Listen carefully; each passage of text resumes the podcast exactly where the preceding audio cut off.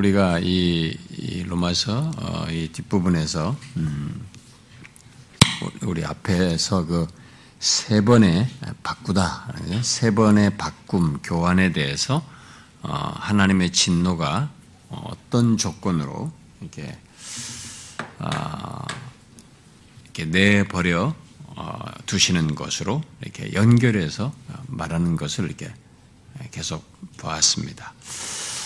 그렇게 해서 어, 세 번의 바꿈에 대해서 내버려 두시는 것으로 이렇게 짝을 이루어서 앞에서부터 나왔는데, 그래서 우리가 23절, 24절에서 나왔고, 또 25절과 26절 상반절에서 나왔고, 그 다음에 이제 어, 뒤에 또 26절 하반절에서 어, 나오 바꾸다는 것이 나온 뒤로 이 세 번째 바꾸다는 내용 뒤에 이제 그, 그것에 대한 하나님의 진노로 내어버리셨다고 하는 짝이 안 나오다가 여기 28절에 지금 나오고 있습니다.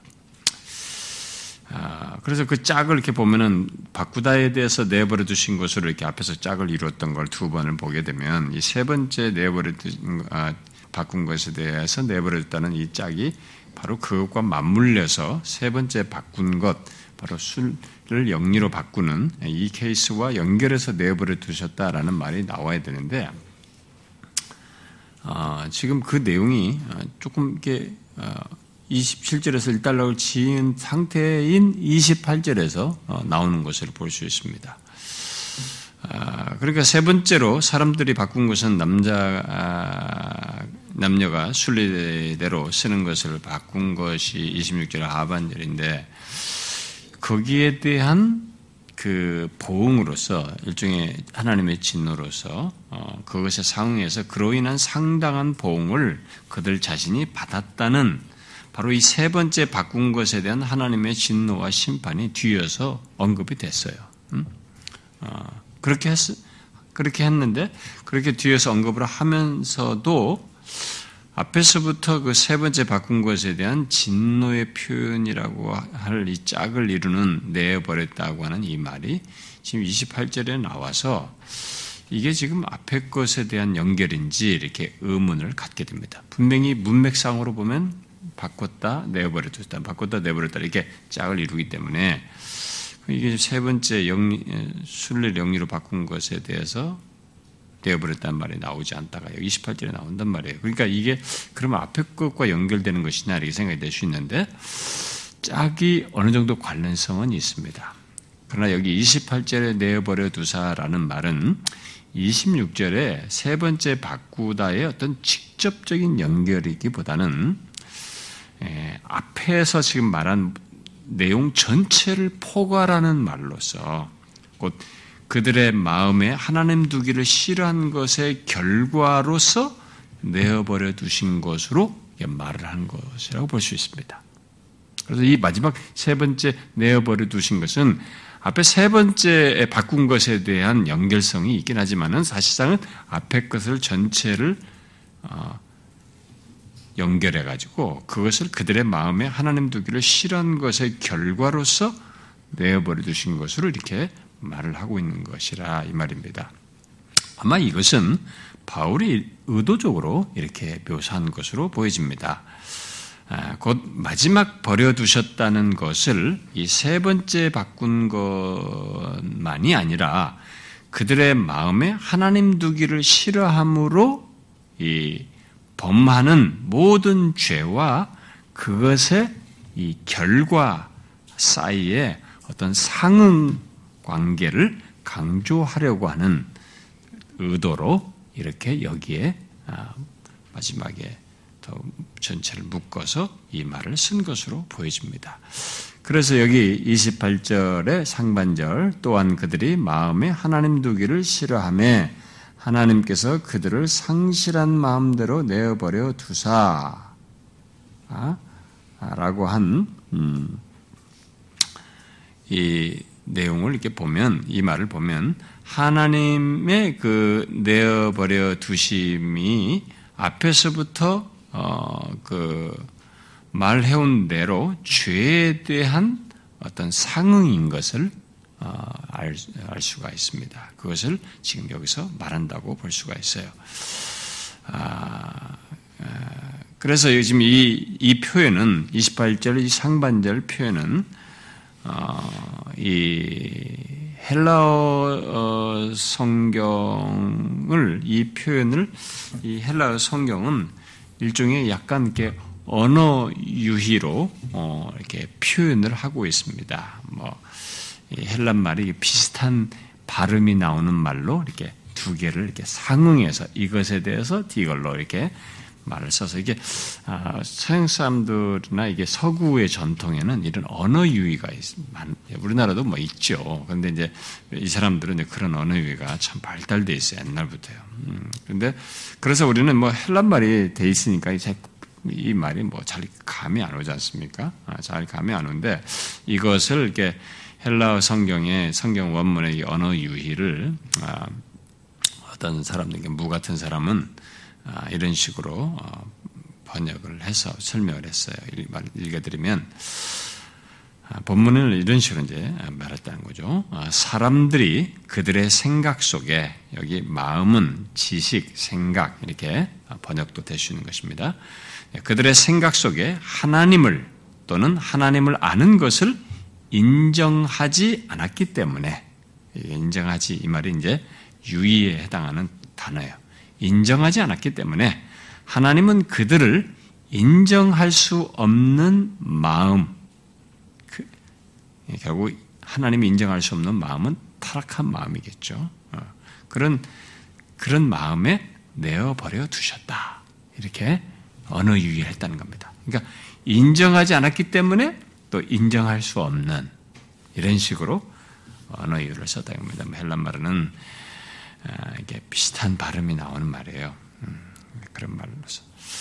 아, 결국 죄는 예, 여기서 아, 이 죄는 결국 이 여기 이제 28절로 연결해서 보면 앞에서 이 사람들이 그 우상 숭배를 하는 데 있어서도 그 정서적으로 이들이 막 거기 확 아, 이게 아, 열심을 내는 그런 것에서 죄가 이게 정서적으로도 크게 뭐 우상숭배고 정서적인 것만이 아니지만 그것이 크게 두드러진다고 보는 거죠. 그래서 이 죄는 이 정서에서도 어, 영향력을 행사하지만은 아, 또이 뒤에 보니까 이들의 하나님께서 내어버려 두심으로써 있게 되는 이 성적인 타락, 이 감각적인 면에서 이 본능적인 감각에서도 이 죄는 아, 영향을 우리의 감각의 영역에서도 나타내고 그리고 여기 생각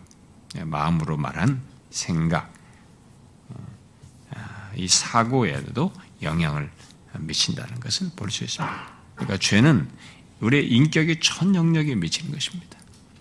뭐 우리 우리의 인격의 구성 요소로 이지, 감정, 의지로 말한다면 이지와 감정과 의지 전 영역에 이렇게 특별히 의지로 나아가도록 하는 이 이지와 감정, 감각 뭐 이런 데에 영향을 미치는 것이죠. 아, 지금 이제 바로 아, 이들이 지금 그런 상태를 지금 여기서 아, 사람들의 그런 음, 뭐 죄악된 상태, 18절로부터 시작된 그 얘기를 쭉 연결해서 또한 하면서 연결해서 말을 하고 있습니다. 자, 그러면 과연 하나님을 인정하지 않고 그들 마음에 두기 싫어한 하나님을 그들의 마음에 두기 싫어한 것에 대해 하나님께서 여기 지금 상실한 마음대로 내버려 두어 어, 예, 내리신 내버려 두어서 이렇게 내리시는 이 진노가 그럼 구체적으로 뭐냐? 네? 아, 그 28절 하반절에 나오죠. 그것은 합당하지 못한 일을 하게 하시는 것으로 말하고 있습니다. 예? 결국 그들의 마음에 하나님 두기를 싫어하는 것에 대한 하나님의 상한 그것에 상한 하나님의 진노는 상실한 마음대로 버려 두셔서 합당하지 못한 일을 하게 하는 것입니다. 예? 이게 지금 하나님의 진노예요. 아, 근데 우리는 그냥 그냥 이렇게 하는 것이 일상생활로 사람들의 어떤 모습이니까 이게 하나님의 진노라고 생각하지 못하는데 진짜 진노예요. 그게 원래 인간 조건이 아니에요. 진노의 조건이지. 원래 참 사람 되면 조건이 아니란 말이에요. 진노의 조건이에요. 그리고 이것 때문에 영원한 심판을 아무런 토도 핑계도 되지 못하고 다 받는 것입니다. 정말 진노예요. 자, 그러면 상실한 마음, 하나님이 곧 하나님이 인정하지 않는 그 타락한 마음을 가지고 합당하지 못한 일을 하는 것은 무엇입니까? 어? 도대체 합당하지 못한 일을 한다고 했는데 그 합당하지 못한 일이라는 것은 구체적으로 무엇일까? 그게 뒤이어서 29절부터 31절에 나옵니다. 자, 29절, 39절 나오는데 아, 이번에는 아, 위에서 말한 앞에서부터 어, 우상숭배든 뭐 성적인 타락이든 뭐 이런 것들이든 이런 어, 어떤 부도덕성, 어, 종교적인 타락, 뭐 이런 부도덕성을 넘어서서 예, 여기서 나오는 29절, 30절은 이게 사회적인 관계 속에서, 사람들과의 관계 속에서 특별히 반사회적인 어떤 행동들을 아, 하는 것으로 지금 여기서 어, 이 내용이 나오고 있습니다. 아, 우리는 여기 29절부터 31절이 어떤 마음에서부터 나오는 게 나오는지를 먼저 주목해야 됩니다. 이 죄 목록을 살피기 전에 아, 그것은 하나님을 마음에 두기 싫어하여 그런 마음이 상실한 타락한 마음으로 내어버려짐으로써 아, 갖게 되는 것이죠. 네, 그, 그 바로 그런 마음은 결국은 아, 이제 뒤에서 여기 죄 목록에서도 보겠지만은 네, 그런 마음은 이제 신중한 방식으로 하나님이든 또 하나님과 관련된 이런 거룩한 어떤 신성한 것에 대해서 항상 생각할 수 없는 마음. 그러니까 여기 상실한 마음대로 내어버려 두셔서 상실하면 내어버려서 합당치 못한 일을 하는 이 조건은 결국은 뭐냐면 이제는 이런 조건에서는 어떤 신중한 방식으로 하나님의 것, 뭐 하나님이든 뭐 어떤 신성한 것에 대해서 생각을 할 수 없는 마음 상태. 음? 아, 바로 그 상태에서 이제 결국 이런 행동들이 확장돼서 나타나는 것으로 죄악이 나타나는 것으로 합당치 못한 일을 자연스러워하는 것으로 이어서 언급하는 것입니다. 29절 이하의 31절의 내용은. 아, 근데 이 내용들을 이제 우리가 잘 보면, 29절부터 아, 31절 이런 죄들을 잘 보면, 아, 이것들은 기준이 없, 기준이 이들이 어떤 이런 행동을 하는데 자기들이 가지고 있어야 할 기준이 사라져, 무너져 있는 걸 봐요. 기준을 상실한 거죠. 그래서, 예, 우리가 예수를 믿으면서 생겨나는 게 뭐냐면 기준이 생기는 거거든요. 하나님 말씀에 근거해서. 말씀을 가지고 올 것과 아닌 것이 딱 기준이 서는 거거든요. 그러니까 이들이 자기 마음에 하나님 두기를 싫어한 조건에서 하나님 내버려서 상실한 마음대로 합당치 못하게 하는 이 조건, 이, 이런 일들을 잘 보면은 결국은 하나님을 두기 마음에 두기 싫어하는 것에서 이들이 하는 행동들 속에서 결국 기준이 없다. 기준이 사라진 것을 보게 된 거죠. 응? 그런 가운데서 같이 그런 행동들이 이게 사회 속에서 행해지면서 사회가 무너져가는, 사회가 무너지는, 그야말로 이 인간 공동체가 이렇게 균열이 생기고 파괴되고 서로 상하게 되고 깨지고 와야 되는 이런 것 들이 있게 된다는 것을 그것을 합당치 못한 음? 어, 이게 못한 일을 하는 것으로 얘기하는 겁니다. 29절부터. 그래서 여기 29절에 나오는 이런 것들로 인해서 이 공동체가 이 세상의 인간 공동체가 계속 깨지고 균열하고 싸우고 막 난리는. 그래서 단 하루만 전쟁 좀 안 하자. 그게 안 지켜지는 거예요, 이상하게. 뭐, 바티칸에서 교황이 하루만 평화를 지키자, 오늘 하루만 평화를 지키자, 세상이. 근데 그거 하나를 못 지키는 거예요. 이 인간 세상이. 인간 공동체가. 안 돼요. 뭐 그렇게 한다고 그래서 뭐 직접 총 쏘는 이 전쟁조차도 이렇게 안 되는데 인간들 사이에서 어느 집단에서 자기들끼리 막 패싸움 막 무슨 막 경쟁하며 싸우는 이런 것까지 그게 어떻게 이루어져? 인간 공동체 그게 안 되는 것이. 지금 내용들은 이제 그런 것을 여기서 이제 말해주고 있습니다. 아, 그래서 하나님과의 관계를 경시한 인간의 죄가 결국은 어디로 이어지는지를 여기서 볼 수 있는 겁니다. 음?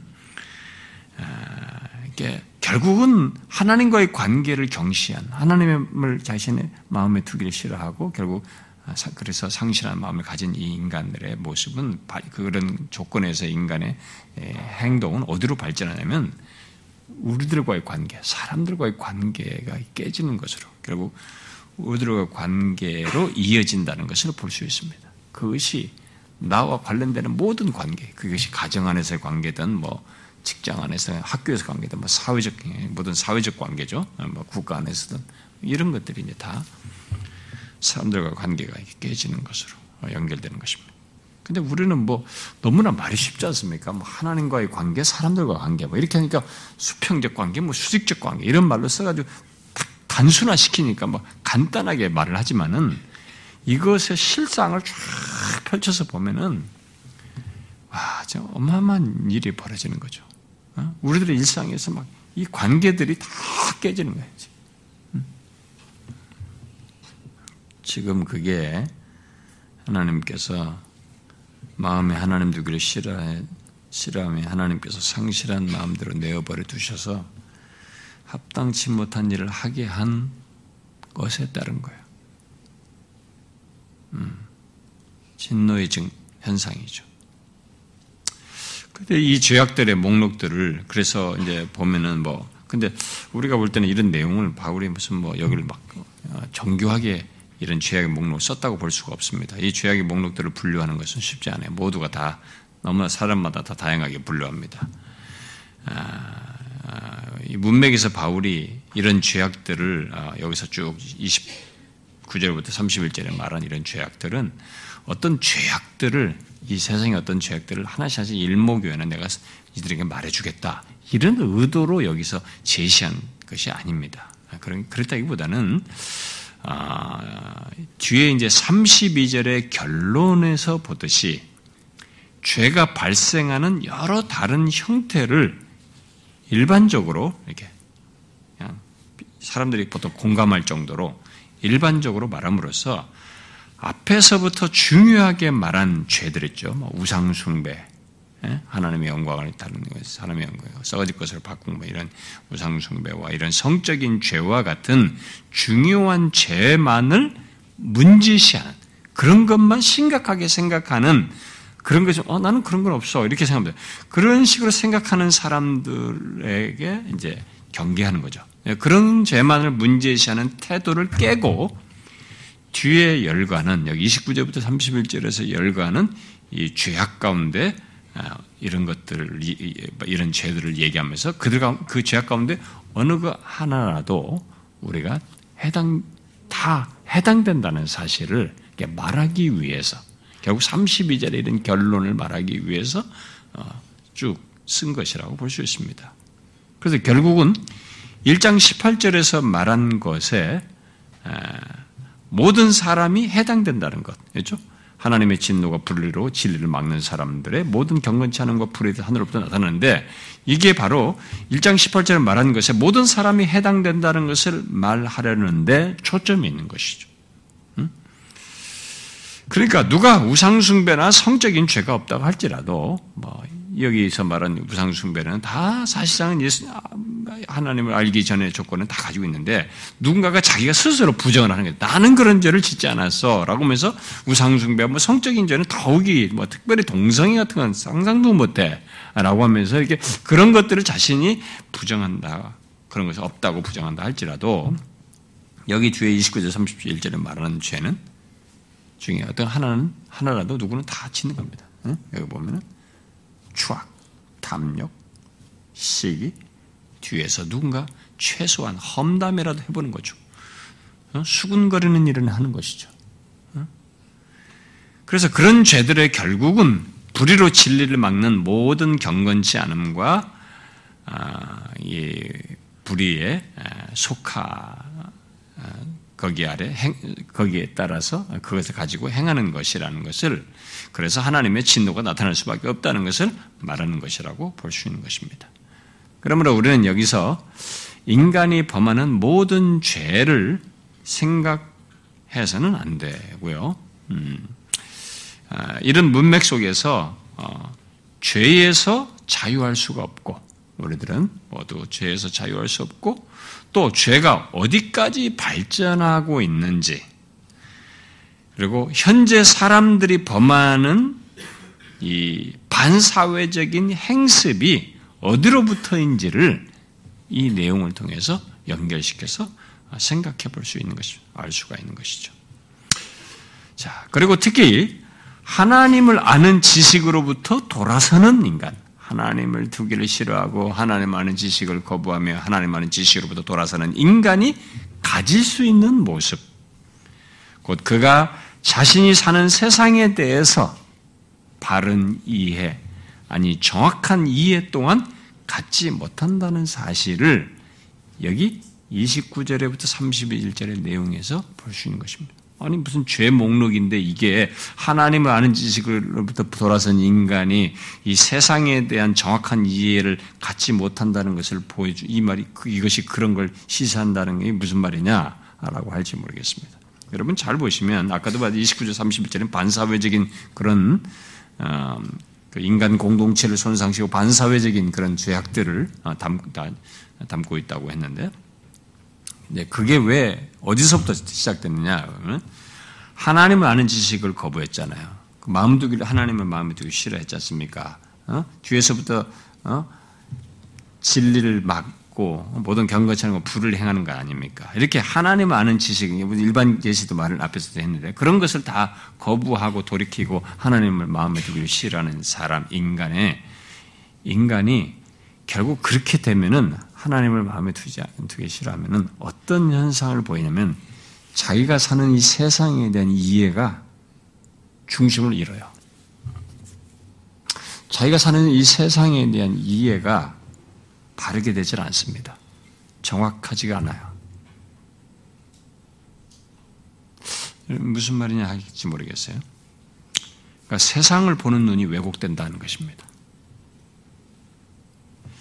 우리는 이것을 잘 알아야 됩니다. 우리는 이 죄의 목록을 바울이 지금 논리정결을 하면서 나중에 가서 예, 모든 사람이 죄를 범한다는 얘기로 나가지만은 결국 이런 죄들이 그냥 우연하게 짓는 것들이 아니고 그 근원에서부터 쭉 설명하면서 인간이 아, 이렇게 하나님을 아는 지식을 거부했을 때 그냥 그것으로 끝나는 게 아니고 그것으로 해서 막 그것에 따라서 지금 하나님을 하늘로부터 나는 진노가 있고 그렇게 해서 결국 나타나는 인간의 모습들이 결국 어떤 식으로 나타나느냐면은 하여튼 자기가 사는 세상에 대한 이해부터 굴절되기 시작하고요.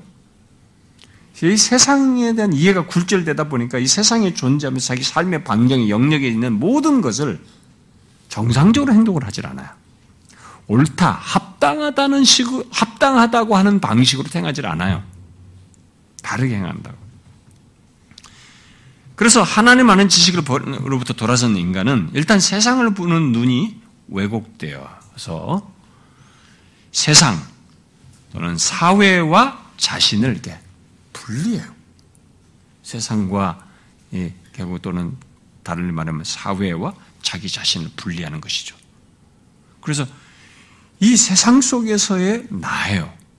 나는 이 세상 속에서 한 공동체의 존재로서 내가 해야 될 때라고 역할을 해야 되고 여기서 이 관계 속에 충실할 이런 모든 문제가 있는 거죠. 거기서 합당하다고 하는 것들을 행하면서 살아야 되는 것입니다. 근데 이런 것들이 다 잘 굴절돼 버린 거죠. 세상을 보는 눈이, 눈이 왜곡돼 가지고 사회 이 세상과 자신을 분리하여서 자기중심적으로 세상을 보면서 행동을 해요.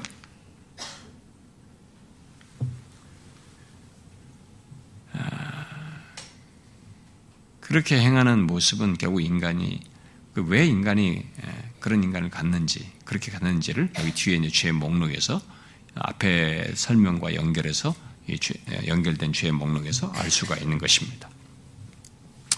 자 이런 면에서 볼 때 하나님을 알게 되었을 때 음? 우리가 이제 예수를 믿어서 하나님을 알게 됐을 때 생기는 변화 중에 하나는 뭐냐면 세상에 대한 정확한 이해를 갖게 되는 것이죠. 이렇게 설명하니까 뭐 그런가 할지 모르지만 일단 우리에게 그런 변화가 생겨요. 세상에 대한 정확한 이해를 가지고 그래서 하나님을 사랑함과 동시에 이웃을 사랑해야 된다고 하는 이웃에 대한 이해를 달리 이 세상 속에서 이웃에 대한 이해를 달리 보고 거기에 대한 마음의 달라진 마음과 태도, 부담을 갖고 행동해요.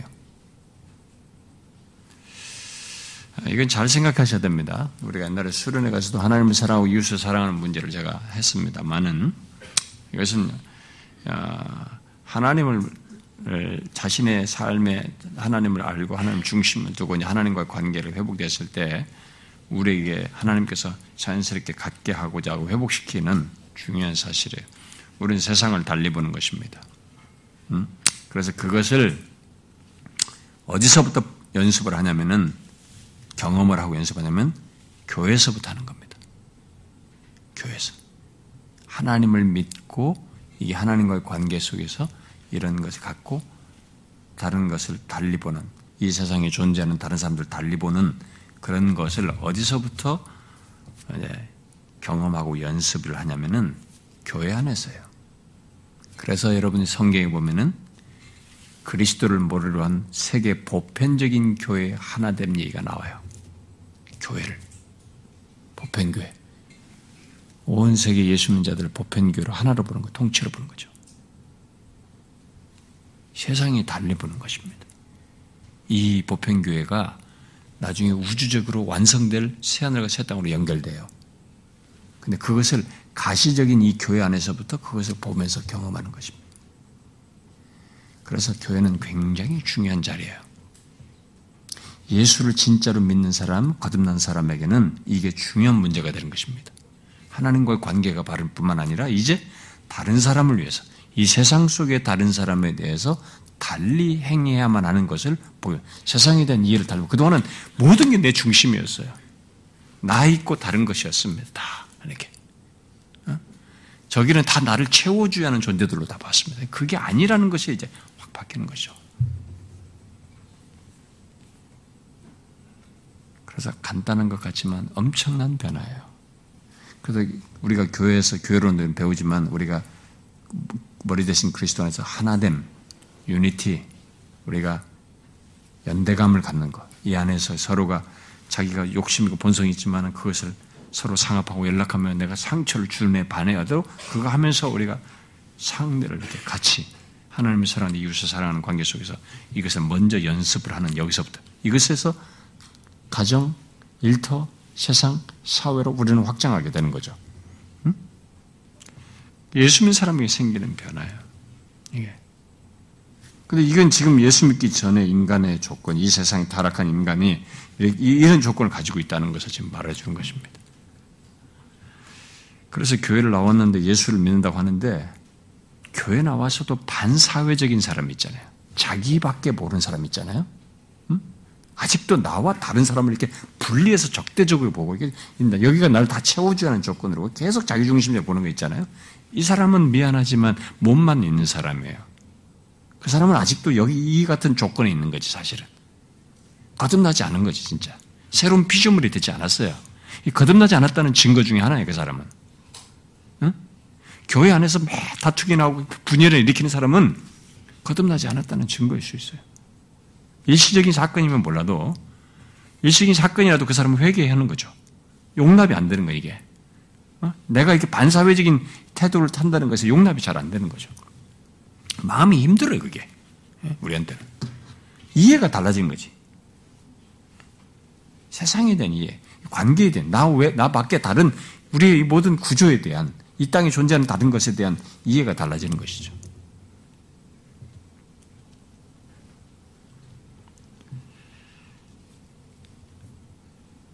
세상은 바로 이런 우리의 변화를 잘 이해를 못해요.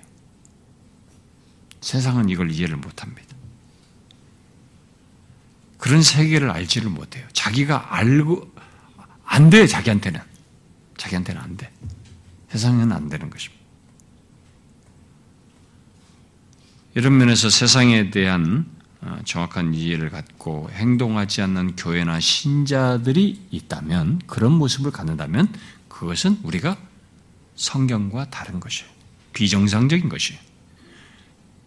거듭난 자의 모습이 아니에요. 하나님께서, 그리스도께서 다스리시는 그 모습이 아닌 것이죠. 음, 분명히 문제가 있는 것입니다. 자, 그러면은 이런 왜곡된 세상 이해 속에서 사람들이 범하는 죄악들이 이제 그, 그것에 대해 해당하는 내용을 여기 29절, 31절을 좀 보면은 이것은 뭐 일일이 설명할 필요가 없습니다. 지금 말한 이런 설명이 더 중요해요. 어, 그런 것 속에서 자, 간단히 보면은 아, 여기 많은 사람들이 이제 아, 주석자 주석하는 주석자들이 아, 흔히 아, 여기 죄악된 행동들을 세부 세 부분으로 어, 나누어서 설명을 합니다. 그것에 따라서 저도 이렇게 설명을 하면은 제일 먼저 첫 번째 부분은 29절 상반절입니다. 모든 불의, 추악, 탐욕, 악의가 가득한 자라고 말한 것입니다. 아, 이것, 이것은 인간의 죄악에 대한 일반적인 묘사라고 볼 수 있습니다. 이것은 모든 인간들의 흔히 범하는 인간의 죄의 일반적인 설명이죠. 모든 불의, 추악, 탐욕, 악의. 아, 아, 뭐 흔히 볼 수 있는 거죠. 이, 이 죄악들은 인간의 사악함을 포괄적인 방식으로 어, 묘사한 것이라고 어, 말할 수 있겠습니다.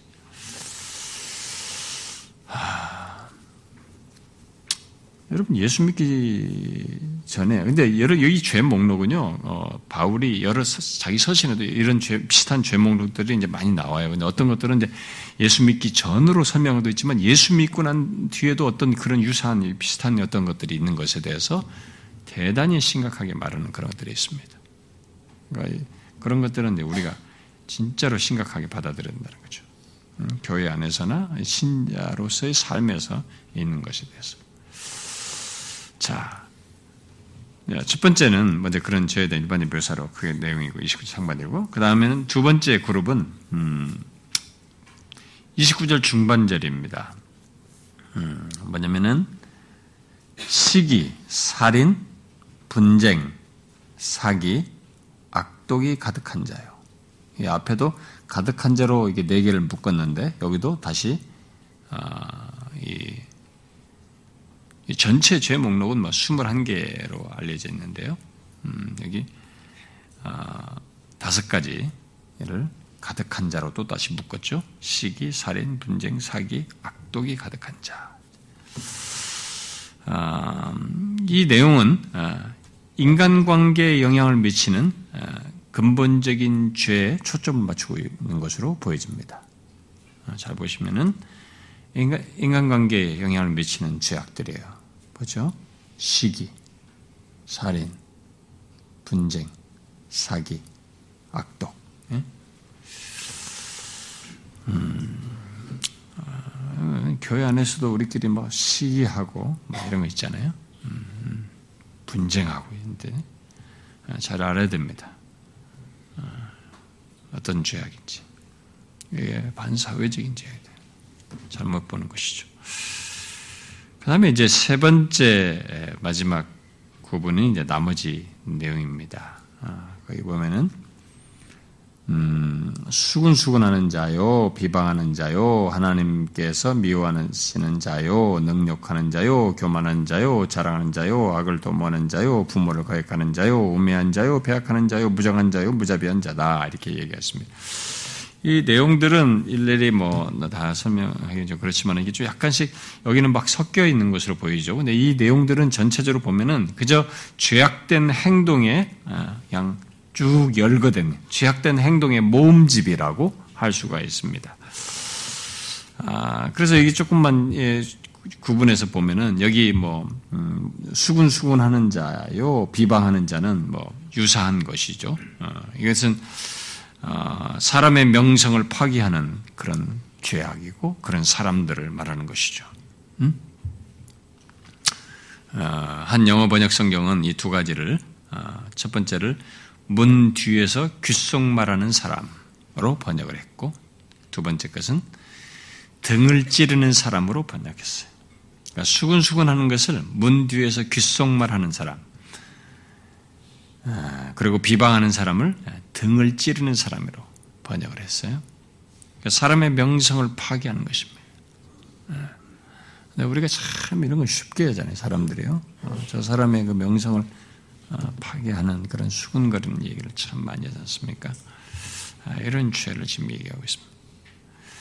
그리고 그 뒤로 언급되는 그 네 개의 죄악들은 어, 보면은 하나님을 미워하는 자, 능력하는 자, 교만한 자, 자랑하는 자 이 네 가지는 아, 교만하여서 드러내는 악행들을 말하는 것으로 보여집니다.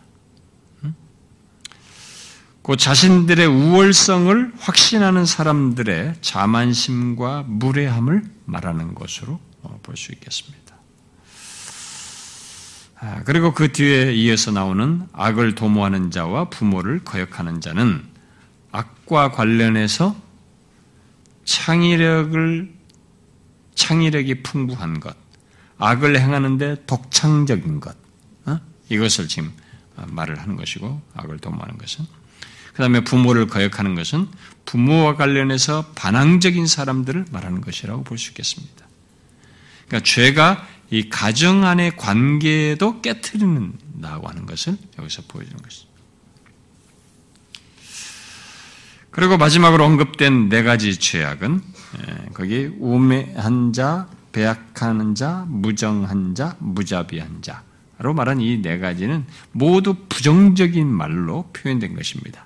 예, 성경에는 엘란 말은 그래서 이 네 가지 죄를 한 영어 성경은 머리도 지조도 사랑도 동정도 없는 자라고 이렇게 번역을 했어요. 어떤 신학자는 이것을 무분별한 믿음이 없는 사랑이 없는 무자비한 자 이렇게 번역을 했습니다. 자, 이런 죄 전체 이름 지금 말한 언급한 이런데 이런 죄의 깊이와 전체 무게가 이제 어떤 결론으로 그러면 이어지는지를 32절에 연결해서 말하고 있습니다. 그런 모든 죄의 무게에 대한 결론, 이게 뭐냐? 이것은 32절은 지금까지 살핀 인간의 악함에 대한 결론적인 요약이라고 볼 수 있겠습니다.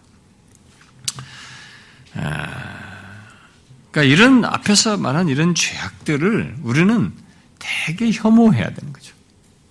예? 그러니까 예수 믿기 전에 하던 것이니까 연장선상에서 하니까 뭐 자기가 쉽게 아, 뭐 예전에도 했던 것이니까 또 하는 것이서 경각심이 없이 이렇게 하면 안 되는 거죠. 예수 믿는 나에게 있어서는 이런 반사회적이고 이런 것들을 공동체를 깨뜨리는 거 이런 것들은 어쨌든 나한테는 굉장히 자각이 돼야 되고 심각하게 여겨져야 돼. 응? 그렇게 뭐 그렇게 심각하게 여기지 않고 하는 것이면 그건 뭐그 어, 사람은 정말 문제가 있는 거죠. 음. 그래서 아까도 저기 있지만은 이 교회 안에서는 다른 것도 많이 있지만은 이 해당되는 것도 있을 수 있겠지만은 특별히 아까 말한 것처럼 수근수근하고 비방하는 이런 것은 어, 여기 목록에 들어갈 정도예요. 우리 안에서는 있어서는 안 되는 거죠. 아까 말한 것처럼 예, 이 세상에 대한 나외 다른 사람에 대한 변화가 예수를 믿음으로써 하나님과 관계 생기고 다른 사람을 사랑하는 이 관계로 회복되면서 그게 바뀌어야 되는데 그게 바뀌지 않은 그리고 밖에서도 이런 죄악으로 이끌려간 어, 사단에 이끌려다 어떤 자기 죄악이 이끌려간 것을 말하기 때문에 이건 우리는 굉장히 심각하게 생각해야 돼. 예수 안 믿는 사람들은 아무것도 아닌 것처럼 생각해도 예수 믿는 우리는 자기 자신은 되게 심각하게 생각해야 돼. 그러니까 예수를 믿으면서 이런 죄를 심각하게 생각하지 않으면 굉장히 문제가 있는 것입니다. 굉장히 문제가 있는. 그래서 여러분들도 자기도 놀라야 되지만 누가 이렇게 자꾸 이렇게 어떤 사람의 명예를 손상시키고 이렇게 막 뒤에서 어, 그 어떤 영어 성경이 등을 찌르는 사, 찌르는 것을 설명했잖아요. 결국 등을 찌르는 것인데 그렇게 사람을 비방을 하고 수군 사람 이렇게 하는 것을 들을 때는 여러분들도 굉장히 힘들어 하셔야 돼요. 그렇게 하면 안 된다는 것에 대해서 반응을 하셔야 돼요. 거기에 맞아 동굴을 채우고 막 해서 그런 건 흔히 듣기 좋아 좋아하고 이 세상은 가신 문화잖아요. 입담을 이거로 즐기는 세상 아닙니까? 근데 우리는 그게 아니란 말이에요. 달라진 거거든요. 근데 우리가 그 예수를 믿으면서 그걸 계속 하고 있으면 음, 스스로에게 말하십시오. 내가 지금 뭐 하고 있는 마귀짓 하고 있다. 이렇게 생각해야 돼요. 마귀짓 하는 거죠. 음? 옛날 옛날 습성하는 거지. 예수 믿기 전에 거듭나지 않은 자의 모습을 드러낸 거지. 정상적인 게 아니에요. 음. 그런 얘기는 듣지도 말아야 되고 하지도 말아야 돼요. 중요한 것은 이제 이런 죄의 깊이와 무게가 결국 어떤 결론을 가져오느냐라는 것입니다. 그게 이제 32절 내용입니다. 아, 지금까지 말한 인간 역사 속에 나타난 하나님의 진노의 결과를 바울은 여기 이제 32절에서 일반적인 고발로 요약해서 말한다고 볼 수도 있겠습니다. 자, 여기 32절은 먼저 아, 그들이 알고 있다라는 말로 어, 첫 번째 상반절을 말하고 있습니다. 그들이 이 같은 일을 행하는 자는 사형에 해당한다고 하나님께서 정하심을 알고도 알고 있다 이렇게 말하고 있습니다. 아, 다시 인간이 가지고 있는 지식으로부터 시작을 하고 있습니다. 여기 인간이 가지고 있는 지식으로부터 심판 얘기를 꺼내고 있습니다. 어떤 지식입니까? 하나님의 정하심을 알고 있다는 거. 하나님이 정하신 게 뭐예요? 이 같은 일을 이 앞에서 말한 죄들이죠 다. 이 같은 일을 행하는 자는 사형에 해당한다고 하나님께서 정하신 것이. 이것을 인간들이 안다는 것입니다. 이것을 알고 있어요. 바울은 이제 뒤에 6장에 가서 이런 죄의 싹슨 사망이다라는 말로 표현을 합니다. 뒤에 가서 싹슨 사망이. 근데 이런 하나님의 정하심을 사람들이 안다 이렇게 얘기하고 있어요. 자, 이것은 사람들이 자연 세계로부터 앞에 아, 우리가 20절에서 봤던 것처럼 피조 세계죠. 이런 아, 피조 세계로부터 하나님의 신성과 능력에 대해서 피조 세계를 보고 하나님의 신성과 그 능력에 대해서 아는 것이 있다고 했는데 그런 것을 인간은 알 뿐만 아니라 여기 또 다른 알을 얘기하는 것인데요. 뭐예요? 선악에 대한 어떤 내재적인 지식을 아니 내재된 어떤 인식, 선악에 대한 내재된 인식을 인간이 가지고 있다는 거예요. 이것은 결국 양심을 통해서 하나님께서 악행을 벌하실 때에 정당하시다는 것을 인식할 정도로 그런 알미 있다는 것입니다. 인간이 타락했기 때문에 양심도 어, 온전한 양심 상태가 타락하기 전에 있습니다. 이게 타락함으로써 양심이 이게 깨졌습니다. 온전한 상태가 아니에요. 타락한 상태입니다. 그래서 화인 맞은 양심이 있게 되고 그래서 양심이 이게 완전히 둔감되고 무너지는 어? 완전히 막 심하게 사람을 막, 막 도끼로 사람을 죽이는데도 별로 둔감할 정도 그런 양심이 없는 이런 인간으로까지 발전할 수도 있단 말이에요. 인간성이 그렇게 완전히 망가질 정도에 있는데 그런데도 인간이 그렇게 망가지는 양심 속에도 타락해서 그런 어, 망가진 양심이지만 이 망가진 양심에도 이것은 남아 있어요. 그래서 그런 사람을 보면 우리 모두가 저건 나쁘다. 뭐 여러분, 여 국회 무슨 청문회 하면은 여러분 모두가 걸리잖아요. 근데 뭐가 걸리고 무슨 자식을 어떻게 했다, 무슨 뭐 위장 취업을 했다, 뭐 이러면은 다 난리잖아요. 그런 사람 자격이 안 된다. 이런 말이 왜 나옵니까? 우리가 틀리다. 옳다, 틀리다는 것을 우리가 나름대로 가지고 말을 하는 거 아니에요? 아, 여기서 지금 말한 것이에요. 인간은 하나님에 대한 피조 세계를 통해서 신성과 그 능력에 대한 암도 있지만은 최소 파괴된 망가진 양심이지만 그 망가진 양심으로라도 최소한 선악에 대한 어떤 내재된 인식을 가지고 있다는 거죠. 그래서 하나님께서 악행을 벌하실 때에 우리 양심이 이게 맞다, 정당하다라고 하는 인지를 한다는 것이죠. 그 정도는 인간이 다 가지고 있어요. 바울은 뒤에 이 부분을 조금 더 상세히 합니다. 뒤에 가서 나중에 보겠습니다만 한번 미리 볼까요? 2장 보면은 2장 14, 15절을 보세요. 한번 읽어볼까요? 시작. 율법 없는 이방인이 본성으로 율법의 일을 행할 때에는 이 사람은 율법이 없어도 자기가 자기에게 율법이 되나니 이런 일들은 그 양심의 증거가 되어 그 사람들이 서로 혹은 고발하며 혹은 변명하여 그 마음에 새긴 율법의 행위를 나타낸다. 그 양심이 증가한다고 율법이 없어도요. 그러니까 이게 이제 나중에 가서 우리가 다시 살피겠습니다만은 아, 어, 이게 모든 사람에게 있는 소위 자연법이라고 말하는 것입니다. 양심의 증거라는 것이 있어요. 인간의 양심은 자신이 죄를 범한 악행한 것에 대해서 하나님이 그 죄에 대해서 벌하신다는 것을 인정합니다. 음. 아, 지금은 아, 지금도 이제 사람들은 예, 그런 모습을 취하게 되죠. 그 양심의 어떤 가책을 통해서 정죄감을 느끼잖아요. 아, 느끼지 않습니까? 이것도 이제 점점 점점 망가질 수도 있지만 둔해질 수 있지만 그게 우리에게 있는 것입니다. 이제 둔해졌어도 누군가가 다 모여서 다 밝히면 어, 또 가책을 또 느끼게 되는 거죠. 아무리 둔감해져도 이게 이제 우리에게 있어요. 그래서 사람들은 어, 이제 나중에 어, 우리가 최후 심판대 앞에 섰을 때 하나님께서 이 모든 심판을 하셔야 할 대상들, 하나님의 의가 없어서 심판을 받아야 할 이 사람들 중에는 굉장한 사람들이 많을 거란 말이에요. 예. 이 세상에서 철학자들, 도덕군자들, 종교인들, 또 나름 나름 이 세상에서 잘 살아보겠다고 한 사람들, 남보다 조금 도덕적으로 살아보겠다는 사람들까지 엄청난 사람들이 다 있기에 있을 거란 말이에요. 근데 그 모든 사람들을 하나님께서 심판하신단 말이에요.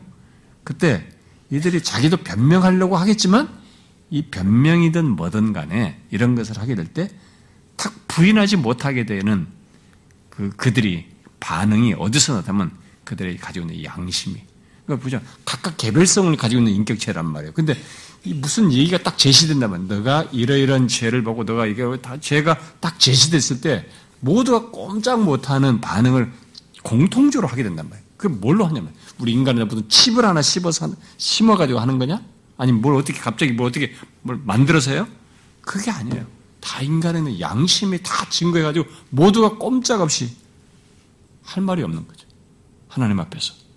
심판 때.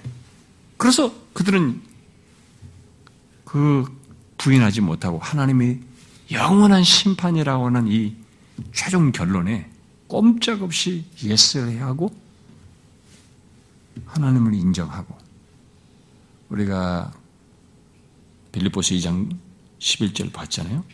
모든 존재들이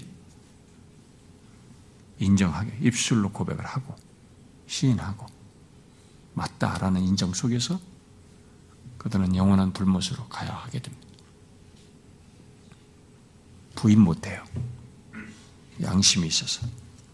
그때 하나님은 이 세상에서 많이 둔감해졌던 양심이잖아요. 어떤 사람들은 세상을 살다 보면 막 악해질 대로 악해져가지고 양심이 화인 맞은 양심이라고 할 정도로 화인 맞은 양심을 지나서 거의 둔감해질 정도로 완악한 아주 그냥 그런 탄 무뎌진 양심이 이 세상에 있다가 그런 양심을 가지고 죽었던 사람도 그 앞에 섰을 때는 그 양심이 시퍼렇게 살아나가도록 부인하지 못하도록 다 하게 하셔요. 그래서 그 양심이 증거하도록 하시는 것입니다. 여기 지금 그 얘기예요. 사람은 이 두 가지 이거 알고 있어요. 응? 또 이것도 알고 이것 이것조차도 알고 있는 것입니다. 자, 하나님이 정하심을 압니다. 인간은 그래서 이런 죄를 행하는 자는 사형에 해당한다는 하나님의 정하심을 인간은 알아요. 그래서 우리가 죽는다는 걸 압니다. 자, 그런데 그 32절 하반절에 더 놀라운 얘기가 있습니다. 뭐예요? 그렇게 양심을 통한 알미 있음에도 불구하고 사람들은 자신이 알고 있는 바를 무시하고 거기서 한 걸음 더 나간다고 말을 하고 있습니다. 어떻게 해요? 자기들만 그것을 알고도 자기들만 행할 뿐만 아니라 또한 그런 일을 행하는 자들을 옳다 하느니라 이렇게 말하고 있습니다. 자신들이 범하는 죄가 죽음을 받아 마땅하다는 어, 죽음을 당해 마땅하다는 것을 알고도 다른 사람들도 똑같은 일을 하도록 적극 권하여서 권하며 하나님께서 안 된다고 하시는 악한 행동을 감히 옳다라고 말한다는 거예요. 하나님이 그 그것은 죄 사형에 해당한다고 하고 하나님이 그래서 안 된다고 말하는 악행인데 감히 옳다, 괜찮다 이렇게 말한다는 거예요. 여러분들은 이런 인간들이 이렇게 하실런지 모르겠어요. 인간은 비록 타락했어도 옳고 그름에 대한 감각을 가지고 있고 잘못된 행동을 잘못된 행동은 벌을 받아 마땅하다는 이해를 가지고 있습니다. 그런데 아, 그렇게 아는 대로 행하기는커녕 이렇게 오히려 죄를 더 조장하고 죄악된 행동을 괜찮다, 옳다 이렇게 말을 하는 데까지 인간이 행동을 한다는 거예요. 잘 보세요. 예수 안 믿는 사람 다 그렇게 합니다. 실제로 우리는 죄악들, 각종 이 악행에 대해서 야 괜찮아 이렇게 하잖아요. 흔하게 하지 않습니까? 옳다고 하잖아요. 거듭나기 전까지는 그것에 대한 자각 능력이 없어요. 그런 걸 왜 자각합니까? 자각을 안 해요. 아, 근데 예수 믿으면, 믿고 나서도 우리가 부지중해요. 자식들에게. 야, 괜찮아. 부부 사이에서도 아, 괜찮네. 친구한테는 뭐, 다, 야, 그런 가지고 그래, 임마. 아무것도 아닌 가지고. 문제가 안 된다고 말하죠. 여기 죄악된 행동을 옳다고 하는 것, 달리 말하면 죄를 선하다고 하거나 죄를 자연스럽다고 하거나 죄가 짓는 것이 멋지다고 한다거나 죄를 짓는데 아 정말 그야 너는 어떻게 멋지다야. 그러니까 죄를 짓는데도 어떤 사람에는 멋지다고 칭찬하는 거죠.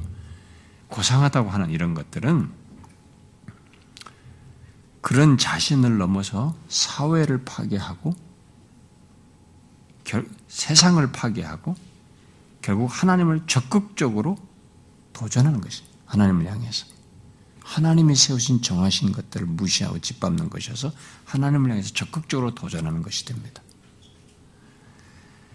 특히 그것은 악행을 옳다고 하는 그것은 죄악된 행동을 얼마든지 수용할 만한 것으로 우리들이 받아들이고 결국 더 이상 죄를 죄로 알지 않고 또 죄로 인식하지 못하는 상태가 되기 때문에 이것은 사회 속에서는 굉장히 심각한 것입니다.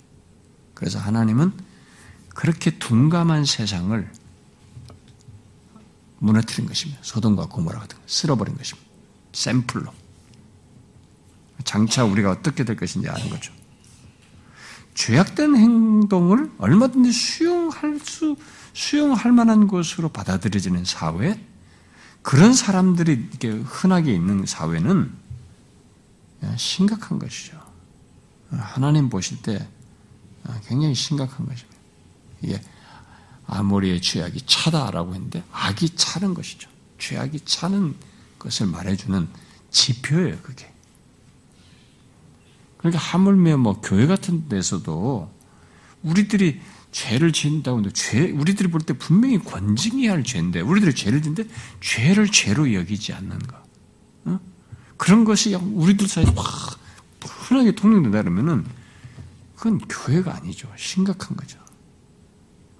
근데 오늘날 교인들이 말이죠. 그런 것이 없고 막 분위기 좋은 것이 막 어, 목사님이나 주변 사람 자기를 다 그냥 잘, 잘해주고 좋은 얘기 많이 해주고 그냥 그런 것을 인격적으로 대해준다고 자꾸 생각해. 어? 다 그런 걸 좋은 얘기를 해주고 이렇게 한 것을 그걸 좋다고 자꾸 생각해. 근데 우리 교회 분위기 좋고 우리 교회 어두워도 이렇게 하는 것입니다. 그건 굉장한 기만이에요, 여러분. 어, 그건 자기도 지금 기만 속에서 망가져가고 있는 것입니다. 그렇지 않아요. 교회는 이런 것을 용납하면 안 됩니다. 아까 말한 것잖아요. 우리는 하나님을 사랑하고 이웃을 사랑하는 것으로 눈이 떠서 세상을 달리 보는 사람들이에요. 세상을 굴절되게 보던 시각이 바뀐 것이에요. 여기서부터 우리가 달라져야 되는 거죠. 그래서 우리는 죄악된 행동을 수용할 만한 것으로 생각할 수 없어요, 여기서는. 그것은 회개할 내용이고, 다시 회복해야 될 것이고, 그런 것들이 고쳐져야 되고, 아, 다시 어, 어, 이게 권징 받든지 권, 예, 권, 권면을 받든지 해서 어, 새로워져야 할 모습인 것입니다. 그러나 우리는 이제 바로 이런 세상, 그리고 그, 그런 세상 속에서 살아가는 사람들을 흔하게 보며 우리가 그런 세상 속에 사람들 속에 끼어서 살아가고 있습니다. 그런데 그런 모습은 현대뿐만 아니라 이미 여기 1세기에도 그랬던 것이죠. 예, 지금도 그렇고. 하나님을 마음에 두기 싫어하는 사람들의 세상은 그런 것이죠. 그래서 여기 지금 언급된 죄의 목록은 바울이 이 성경이니까 너무 예민하게 지독하게 이런 걸 디테일하게 봤다 이렇게 말할지 모르지만 많은 학자들의 연구를 보면 당대의 이 헬라와 라틴 문화의 영역 안에서 어, 이 사람들이 당대 그 지성인들이 철학자들이나 이 탁월한 사람들이 당대 사회의 죄악을 연, 열거한 것에 비하면 이것은 얌전한 것이라고 그래요. 그러니까 그들도 굉장한 죄악들, 당대 죄악들을 열거하는 것이. 이 애나 지금이나 똑같은 것이 인간은. 음. 이 세상의 인간은 어, 이런 식으로 해서 자신을 파괴시키는 경향을 가지고 다른 사람까지 잘못된 것을 행하도록 하는 타락한 상태에 있습니다. 바울은 그런 타락한 인간 사회에 감출 수 없는 본질을 여기서 결론적으로 지금 32절에서 말을 해주고 있어요. 이 타락한 인간 사회에 감출 수 없는 본질, 뭐예요? 무엇을 결론으로 말하고 있습니까? 바로 사람들이 자신이 아는 것과 자신이 행하는 것이 완전히 다르다는 것이면 정반대라는 것이 아니잖아요. 하나님의 신성과 능력을 알고 하나님이 존재하신다는 걸 알고 우리 양심도 이렇게 하는 것은 사형에 해당한다 하나님의 정하심을 다 알아요. 아는데 인간들이 이 타락한 사회 인간들은 자신이 아는 것과 정반대로 행한다는 것입니다. 이게 이 타락한 인간 사회의 본질이에요. 우리는 그냥 남에서부터 보는 현실이니까 그렇다고 하지만 그게 우리들은 경험적으로 그냥 그런 원래 그런가 이런 사회인가 보다 하지만은 이것은 다 판단받아야 지금 판단되고 있는 이 내용대로 판단받아야 할 중요한 현실이에요. 불의로 진리를 막으면서 인간은 자신이 아는 것과 정반대로 행하고 있는 것이죠.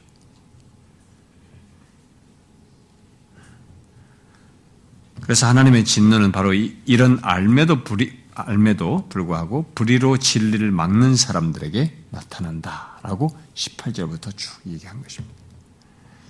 그래서 영적인 죽음에서부터 더 깊은 타락 속에서 인간성이 점점 더 파괴되고 망가지는 것으로 하나님의 진노가 현재 시제로 나타나고 있고, 그리고 이 하나님의 진노는 그 상태에 죽는 자들에게 궁극적인 심판으로까지 연결된다는 것을 말을 합니다. 자, 이런 내용, 이런 사실을 놓고 보면은 이렇게 하나님 하늘로부터 진노가 나타나서 영적인 죽음에서부터 더 깊은 타락 속에서 인간성이 점점점 파괴되면서 하나님이 정하신 죄를 지은 자들이 하나님이 정하신 죽는다고 하는 어? 죽음에 해당한다는 이 정하심 속에서 정해진 운명을 향해서 인간은 가고 있는 것입니다. 이 세상에 태어나서 살아가고 있는 모든 사람들이 겉으로 보면 나이스하게 보이고 다 양보 있고 뭐고 예쁘게 있고 다 아무리 그럴 때 보이지만 그들의 운명이라는 것이 다 그러는 것이죠. 그래서 인간의 운명은 결국 이 성경에 비추어 보면 어둡습니다. 이 땅에 존재하는 인간의 운명은 예수를 만나기 이전의 인간의 운명이라는 것은 어두워요. 살아있지만 그들의 존재 내면부터 들여다보면 어둠이 잔뜩 깔려 있어요.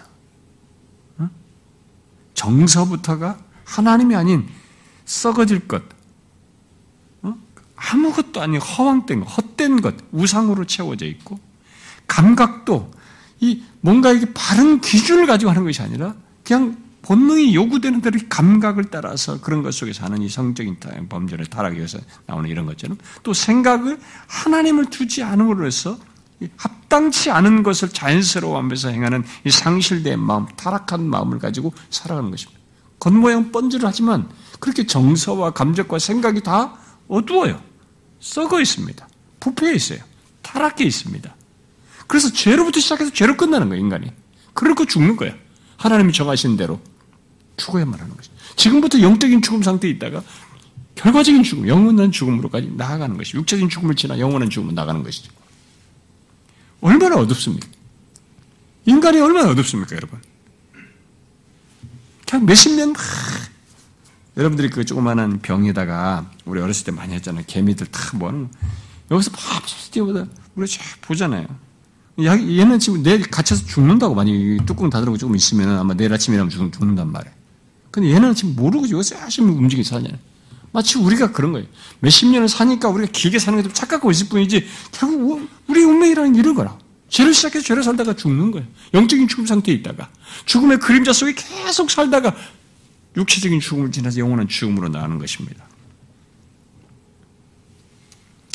이렇게 암울하고 죽음과 심판밖에 생각할 수 없는 인간에게 소망이 있다면 뭐겠어요?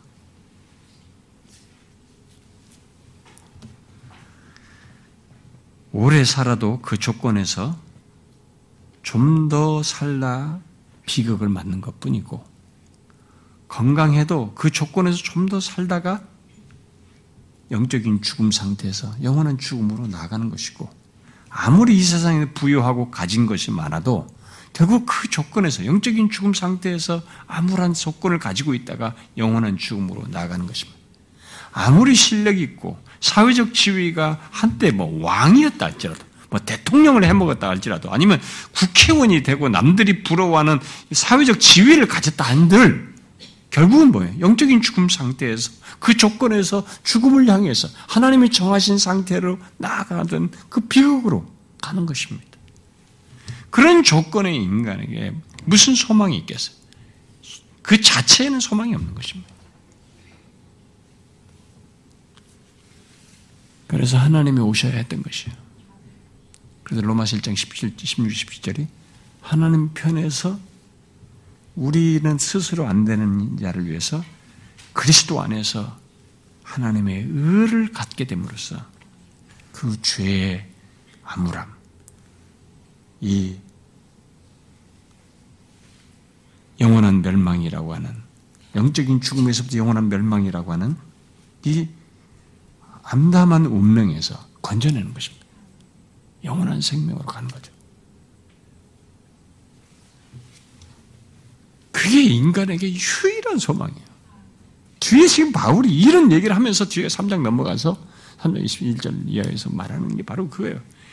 유일한 소망이 하나님께서 그리스도 안에서 우리를 의를 입주어서 이, 이런 조건, 이런 암울한 운명에서 건져내셨다. 그것도 뭐 찬란한 운명인 것이에요. 미래가. 어마어마한 얘기죠. 하나님의 생명을 영원히 누리는 것이죠.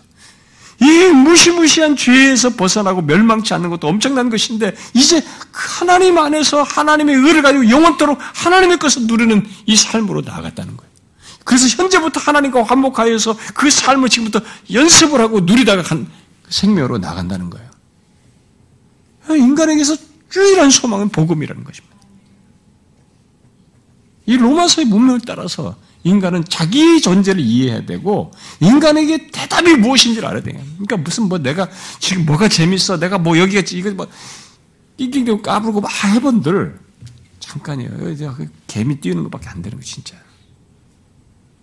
복음을 알아야 되는 그러니까 내가 어떤 조건을 갖는, 내가 잘났던, 못났던, 좀 상대적으로 조건, 어쨌든 무슨 조건이 있든 간에 인간이 일단은 복음을 소유함으로써 이런 운명에서 벗어나는 것이 있고 난 다음에 인간다운 삶이고 참 사람됨을 얘기할 수 있는 것이고 우리에게서 진정한 의미의 이 세상에 대한 가치관, 이 세상을 보는 눈, 삶에 대한 사람에 대한 관계는 이 모든 것이 다 바뀌는 거예요. 거기서부터 다시 시작되는 것입니다. 그러니까 이것부터 있어야 되는 것이죠.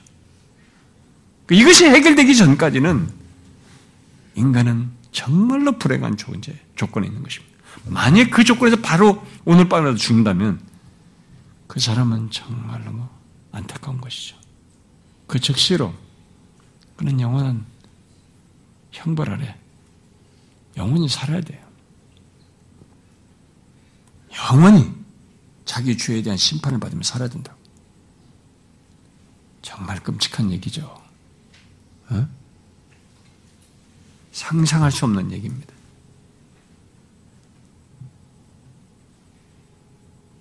저는 여러분들의 인생 속에 복음을 듣고 예수를 만나게 되었고 예수 그리스도를 통해서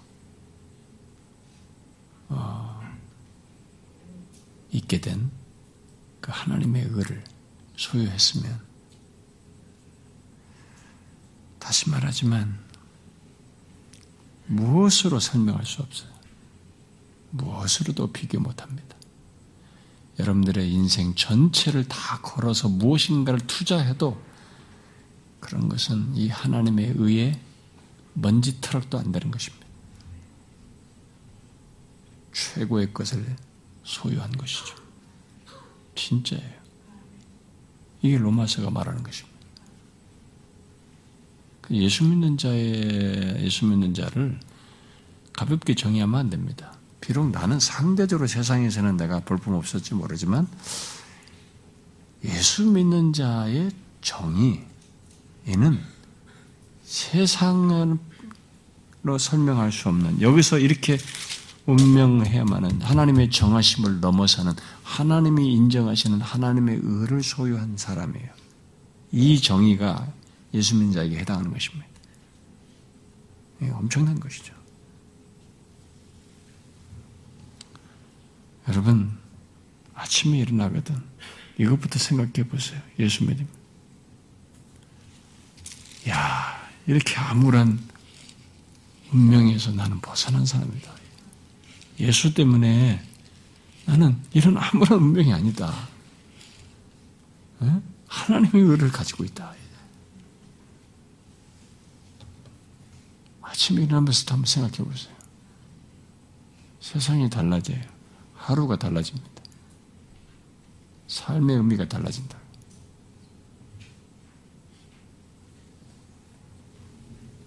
기도합시다.